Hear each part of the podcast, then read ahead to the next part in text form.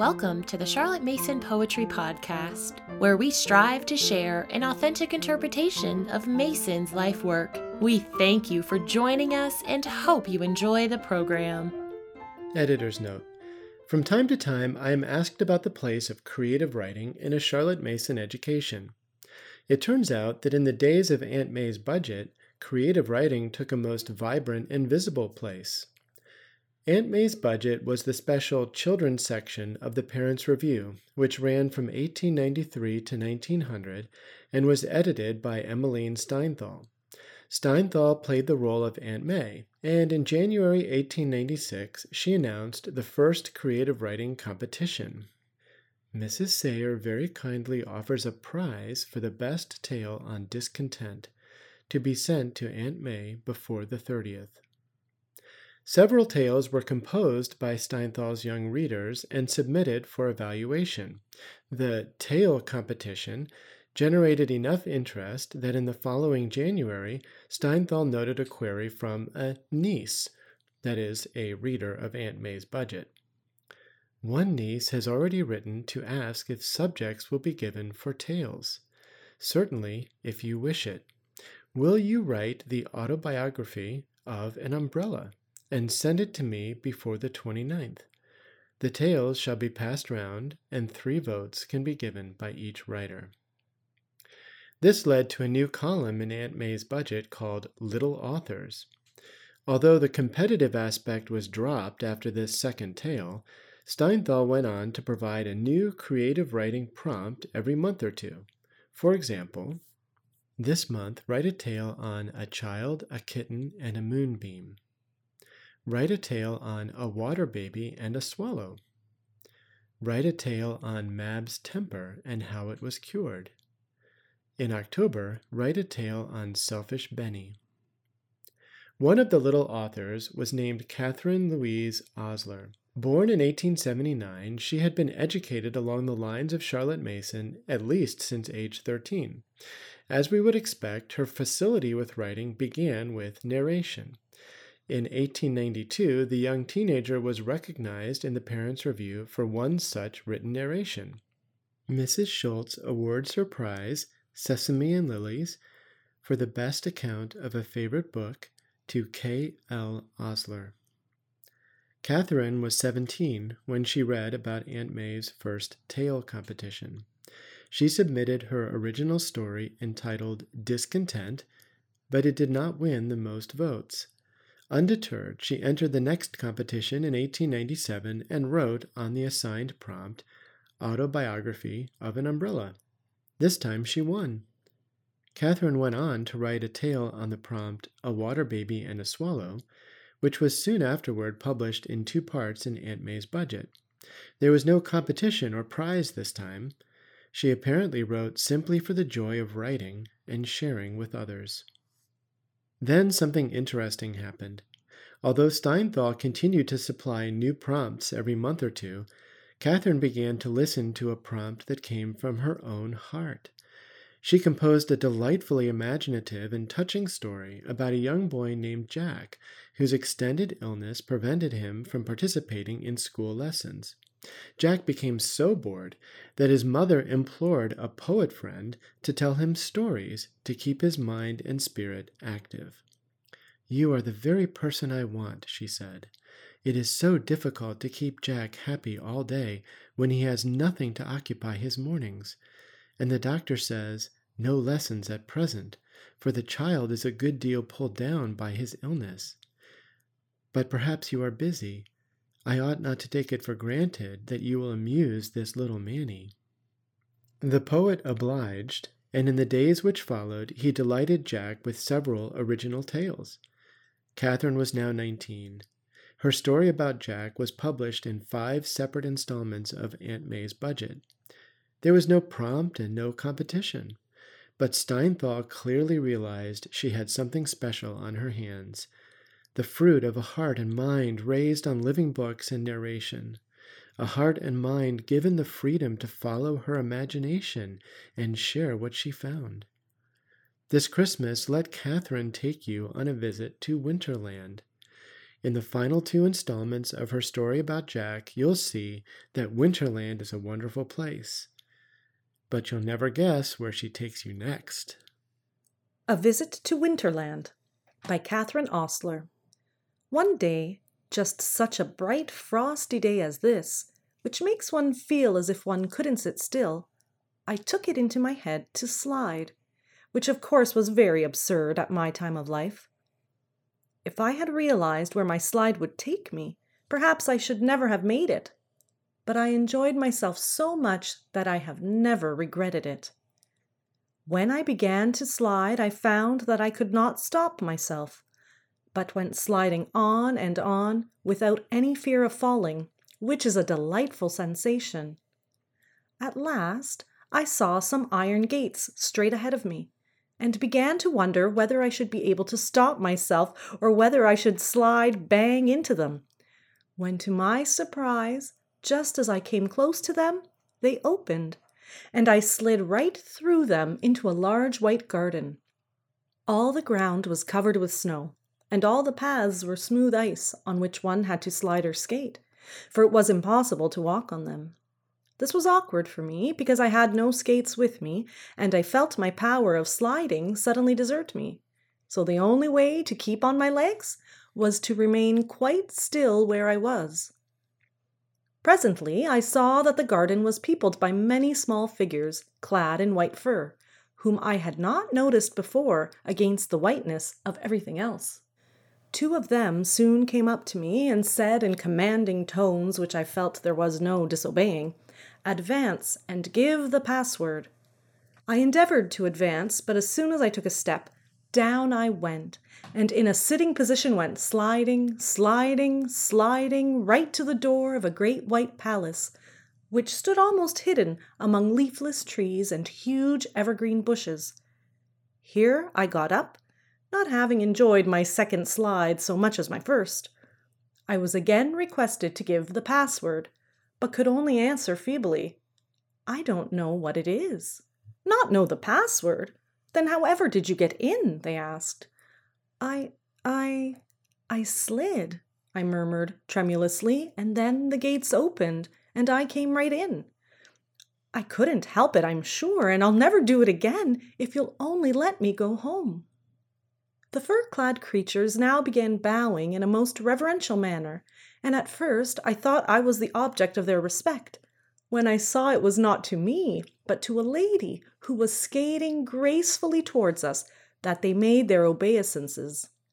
She was very tall, and clad from head to feet in a magnificent ermine robe, from under the hood of which a few stray locks of golden hair curled bewitchingly round her sweet, merry face. She was followed by two ladies in waiting, clad in white bearskin, and two stalwart beef eaters. Who is this? she asked, looking at me calmly with her blue eyes.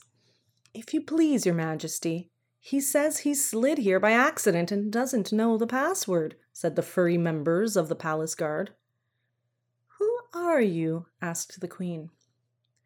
I am a poor poet, your majesty, I replied, who had no intention of intruding upon your domains, and begs your clemency. And you shall have it, she said graciously. I speak for myself and for the king, who is truly hearty and kind, though some people speak of him as inclement winter. Come, follow me. And so saying, she led the way into a magnificent hall, its glass like floor covered with skins, its walls hung with ice mirrors, and sparkling as with a thousand gems. While the hall was beautifully decorated with wreaths of evergreens, which several servants were still at work in arranging. We are going to have a party tonight, said the queen, and these preparations are for it. Sit down on that heap of skins and make yourself comfortable, and I will send someone to look after you. I sat still, wondering what would happen next, until the door opened and two hot mince pies walked in, followed by a cup of coffee, the steam of which curled itself into letters which I read until at last I spelt out the words Please help yourself, which I took to be an invitation to consume the mince pies and coffee. Lifting one of the former, I found that it rested on two little tin legs, which ran away as soon as I had taken the pie, as did also the supporters of the other pie and the cup of coffee. Scarcely had I finished this little meal when the door again opened to admit the Lord Chamberlain, whom I recognized by his ivory wand. He said the king and queen wished to see me in the morning room. I followed his lordship into a small but cheerful apartment, where I found the king and queen and two or three pretty children. Oh, said King Winter, how do you do, Mr. er Skittles, said I, some unaccountable impulse prompting me to give a name which was not my own. Mr. Skittles, we're very pleased to make your acquaintance. You'll excuse us receiving you en famille like this, I hope. My wife said I ought to have received you in state in the throne room, but it's such a bother getting on the crown and all the other paraphernalia, and then there's mounting the steps to the throne and what not. So I thought perhaps you'd not mind coming in here and taking us as we are. I acknowledged His Majesty's kindness and condescension, and he continued. Now, Mr. Skittles, we are having a family gathering this evening. We are expecting my father in law, Mr. Santa Claus, and his wife and son Nicholas, and my wife and I shall esteem it an honor if you will spend the day with us and make one of our guests tonight. Of course, I thanked the king and said I should be most happy, and then he suggested that I might like to take a walk and sent Jack Frost with me. So, putting on a pair of skates each, we started off down a side path. The first thing we met was a ready trussed turkey trotting toward the palace. That's for tonight, said Prince Frost.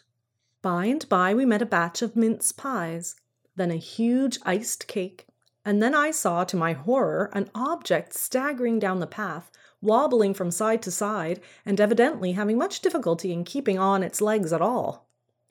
It's drunk, I said in disgust. Why, that's the tipsy cake, cried Jack Frost. All right, old fellow, you're expected. And the cake staggered on, and eventually arrived safely at the palace, as I can testify, for I tasted it that evening. The walk through the snowy garden soon became rather monotonous, and I was not sorry to return to the palace. We entered through a side door, and were just in time to see lunch walk on to the table. Soon afterwards, Mr. and Mrs. Santa Claus and Nicholas arrived in their reindeer sleigh, with a great jingling of bells. The old gentleman was just like his pictures, rosy and good tempered looking, with snowy hair and beard, and clad in a red fur lined robe and hood.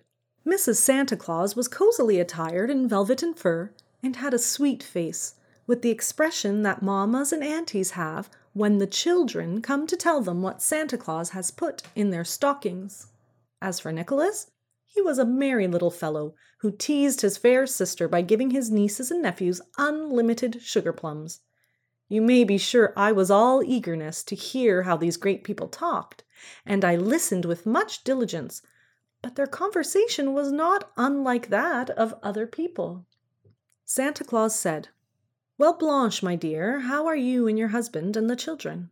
But I am sure I need not ask, for you all look so well. And then he had a long talk with King Winter, while Mrs. Santa Claus was saying to her daughter, My dear child, such a drive as we've had. I thought we should never get here. And just as we were starting, Mr. Nansen called and hindered us ever so long. And you know your father does so dislike to have the reindeer kept waiting.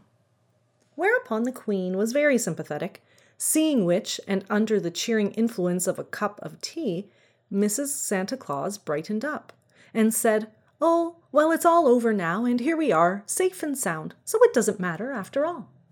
And then the conversation became general, and we talked of many things, including Nansen, which brought to Mrs. Santa Claus's mind a message from that gentleman to say he would join Queen Winter's party that evening, if he possibly could, though he should probably be late. By and by we went to dress for the evening, and just as I was wondering what I should do, a well fitting suit of evening clothes entered my room. When we went downstairs, we had tea and coffee, and I admired the ladies' dresses. Queen Winter looked lovely in a gown of snowflakes trimmed with bands of glittering frost, and the little princesses also wore snow dresses, while Jack Frost was clad in a close fitting suit of black and white. The court jester was there in full clown's costume. also Harlequin and Columbine, who were to assist in a Christmas pantomime. At seven o'clock precisely, a royal salute of thirty crackers was fired to announce the approach of T.S., the Cracker King.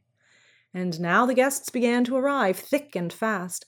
I can't tell you all the people I met there whom I had longed to meet. There were Scrooge and Tiny Tim, and Mr. Pickwick and his friends, and Old Wardle, and the Queen of the Fairies, and Sir Roger de Coverley, and many others. When the king and queen had received their guests, the trumpets played a fanfare, and we adjourned to the hall, which presented a most gorgeous spectacle. It was hung with greenery and sparkled with frost. A beautiful ice floor had been laid for dancing.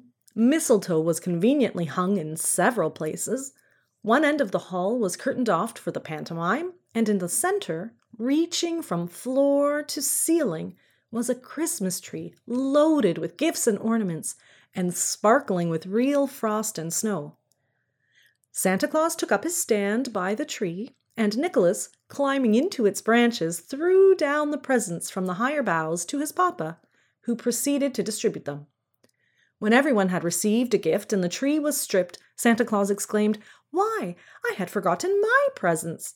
and hurrying off, soon returned with a pack which contained a present for everyone, including myself, who received a pen holder with the end carved in the likeness of Santa Claus. After this, we had Snapdragon and other Christmas games, and then returned to the dining room for supper, and after supper came dancing. Then most of the guests said good night. I stayed at the palace until the next day when I was driven home in the reindeer sleigh by Santa Claus, who told me I must come and visit him at his place at the North Pole before long. Did you ever go? asked Jackie. Oh, that's quite another story. One morning I received by post the following invitation Mr. Skittles, Mr. and Mrs. Santa Claus at home, December 22nd, 1800 and 7 to 11. Display of Christmas presents, North Pole Arctic Regions, RSVP. Don't ask me how the journey to the North Pole was performed because I don't know. But at seven o'clock on the evening stated, I found myself in a fine large room with stalls round it draped with Arctic muslin and loaded with all sorts of pretty things, while at one end was a splendid refreshment table. In fact, it looked just like a large bazaar. I was welcomed with much cordiality by Mr. and Mrs. Santa Claus and their son, and I was pleased to see among the guests my recent acquaintances, King and Queen Winter. More guests soon began to arrive, but I noticed there were no children among them. This was evidently quite a grown up party. Presently, Santa Claus said to me, Now, Mr. Skittles, I will show you the presents, if you care to see them, before the room gets crowded. First, let me explain my method. The parents, grandparents, aunts, and so on come and tell me what the children would like and I take care that the things are supplied. Now, you, for instance, do you want anything for anybody? Yes, lots of things, I said, and selected a regular heap of presents. But you need not expect me to tell you what they were or who they are for. I could not see anything for myself, which rather alarmed me, until Santa Claus told me that people were not allowed to see their own presents beforehand. My plan is this, said Santa Claus. Every year, just before Christmas, I take a census of every child in Christendom and prepare a present for each one. But do you find that a successful plan? I asked, for I know that some children get a great number of Christmas presents and many get none at all. Yes, said Santa Claus sadly, but that is because there are so many children who have no one to give them presents and so many whose parents do not care enough about them to do so. Hence, there are lots of things left over every year for those whose relations and friends think they cannot do too much for them. Look here, he continued, pausing before one of the stalls. Look at all these things that will not be wanted, just because nobody cares for the dear little people for whom I have prepared them. I know, I said, but can nothing be done? Nay, much is done, I know, to find and provide for these uncared for children. Yes, much is done, answered Santa Claus, but much more might be done. Take one little way in which children might help. If every child, to whom I shall bring many presents this Christmas, were to give one of those to some child who will have none, it might lead to much besides the added happiness to each child from the actual receiving and giving of the present. But we must talk of this another time. Come now and see more of my presents. Look at this motor car, to go by real steam, and this model switchback with cars big enough for these waxen ladies to ride in. Are they not wonderful? Do you think me very babyish for taking such an interest in children's toys? Not at all. Which are your favorites, Santa Claus? Well, of course, the mechanical toys are very amusing for the first time or two of working, and a rocking horse is splendid fun. And for exercise for both boys and girls, there is nothing to beat a good old fashioned ball, if properly used. But if you ask for my prime favorites, yes, I said politely. Well, don't betray me to any up to date little girls, as I fear they would despise me for it, but I think my favorites of all are the dolls. Now, don't betray my confidence, for I know dolls are quite out of favor with modern girls, who prefer bicycles, bats, books, animals, or almost anything you like to mention, and are constantly sending word, No more dolls, please, or Not a doll, please, they're so stupid, I'm tired of them. So I send them something else but keep a soft corner in my own heart for the dolls. Here they are babies in cradles, brides, court ladies, dancers, Scotch laddies, Welsh women, Italian flower girls, Girton girls, punches, wooden Dutch dolls, dolls of all sizes, all sorts, all nations. We then passed to the soldiers, and a gay show they made, arranged in regiments among toy drums, guns, swords, and trumpets. The next stall was devoted to different representations of dear old Noah's Ark, varying in value from sixpence to about two guineas. I was inclined to linger here, but fearing to keep Santa Claus too long from his other guests, I passed on humming. The animals came in two by two, hurrah, hurrah. The book stall, too, was dreadfully hard to pass, and I will not begin to describe it, or I should give too much time to its delights. As we passed the doll's house and the doll's furniture stall, I accidentally knocked down a little piano. I apologized profusely, but Santa Claus, after examining it, said, Oh, it's none the worse. How pleased Violet will be when she gets it. She's a little girl with no brothers and sisters, and like many other children, she has so many toys it is difficult to think of new presents to give her.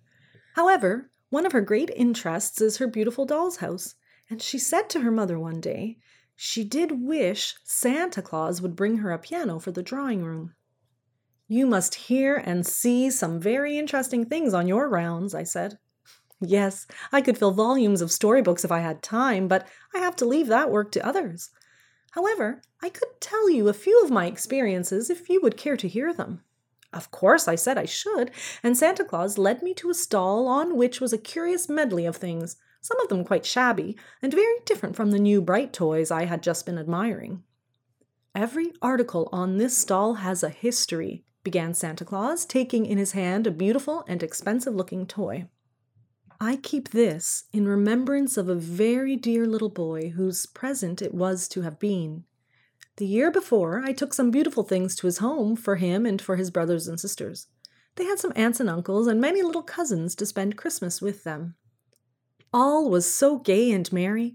I thought the children would never be got to bed on time for me to put the things into their stockings. My little favorite kept talking about me and wondering what I should bring for himself and the others. The next year I heard this toy was what he wanted, so I came as usual on Christmas Eve. But when I drew near, how different was the present look of his home.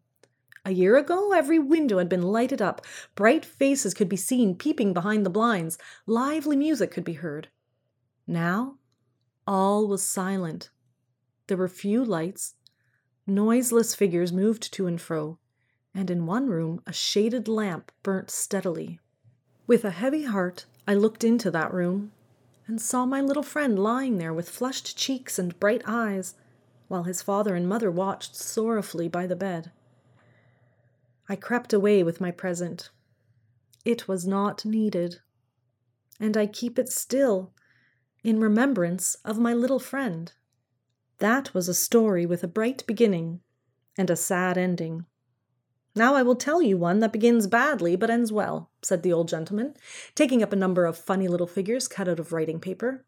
figures of race horses with jockeys that could be put on the horses, figures of dogs, dolls, soldiers, ships, and all wonderfully clever. These were made by a poor lady for her little child, and in doing them, she lost some of her own anxious care. The mother was the wife of a sea captain, and had hitherto always lived in comfort. Every Christmas until now, she had had money to buy presents for her little daughter as Christmas time drew near. But one year she heard nothing of her husband for many months, and was beginning to be very uneasy, when at last the ship was reported to be lost and all the crew drowned. The wife, though almost heartbroken, roused herself from her grief for the sake of duty and right. She tried earnestly to find some means of earning her living, but this was no easy task, and poverty soon stared her in face. Not a penny must be spent, but such as was actually necessary. And as Christmas drew near, she feared her child could have nothing from Santa Claus. She was, however, very clever at cutting out paper figures, and thinking she might buy a set of new ones, give the child some little surprise and amusement on Christmas Day. She put her early to bed on Christmas Eve, and then set to work with her scissors and paper. But remembering an errand she ought to have done, she left her poor lodgings for a short time to do it. The town was busy, and she was kept out longer than she liked. But when she returned, what was her surprise to find that Santa Claus had been in her absence and filled both of her little daughter's stockings, and that a tempting meal was spread on the table, and going to the door to make inquiries of her landlady, she was taken in a pair of strong arms and looked up with unspeakable thankfulness into the face of her husband, who had not been drowned after all. In the happiness which followed, the poor little paper figures were forgotten, so I carried them away with me to put among my curiosities. We now stood before the refreshment table, and Santa Claus insisted on my having some supper, after which I felt obliged to give place to the other people who wanted to talk to him. And after another look round the stalls, I found out Mrs. Santa Claus, wished her good night and a happy Christmas, and after thanking her for her delightful entertainment, I returned home. If you have enjoyed this episode, please leave us a rating or a review on iTunes. Thank you for listening to the Charlotte Mason Poetry Podcast. We hope you enjoyed the program.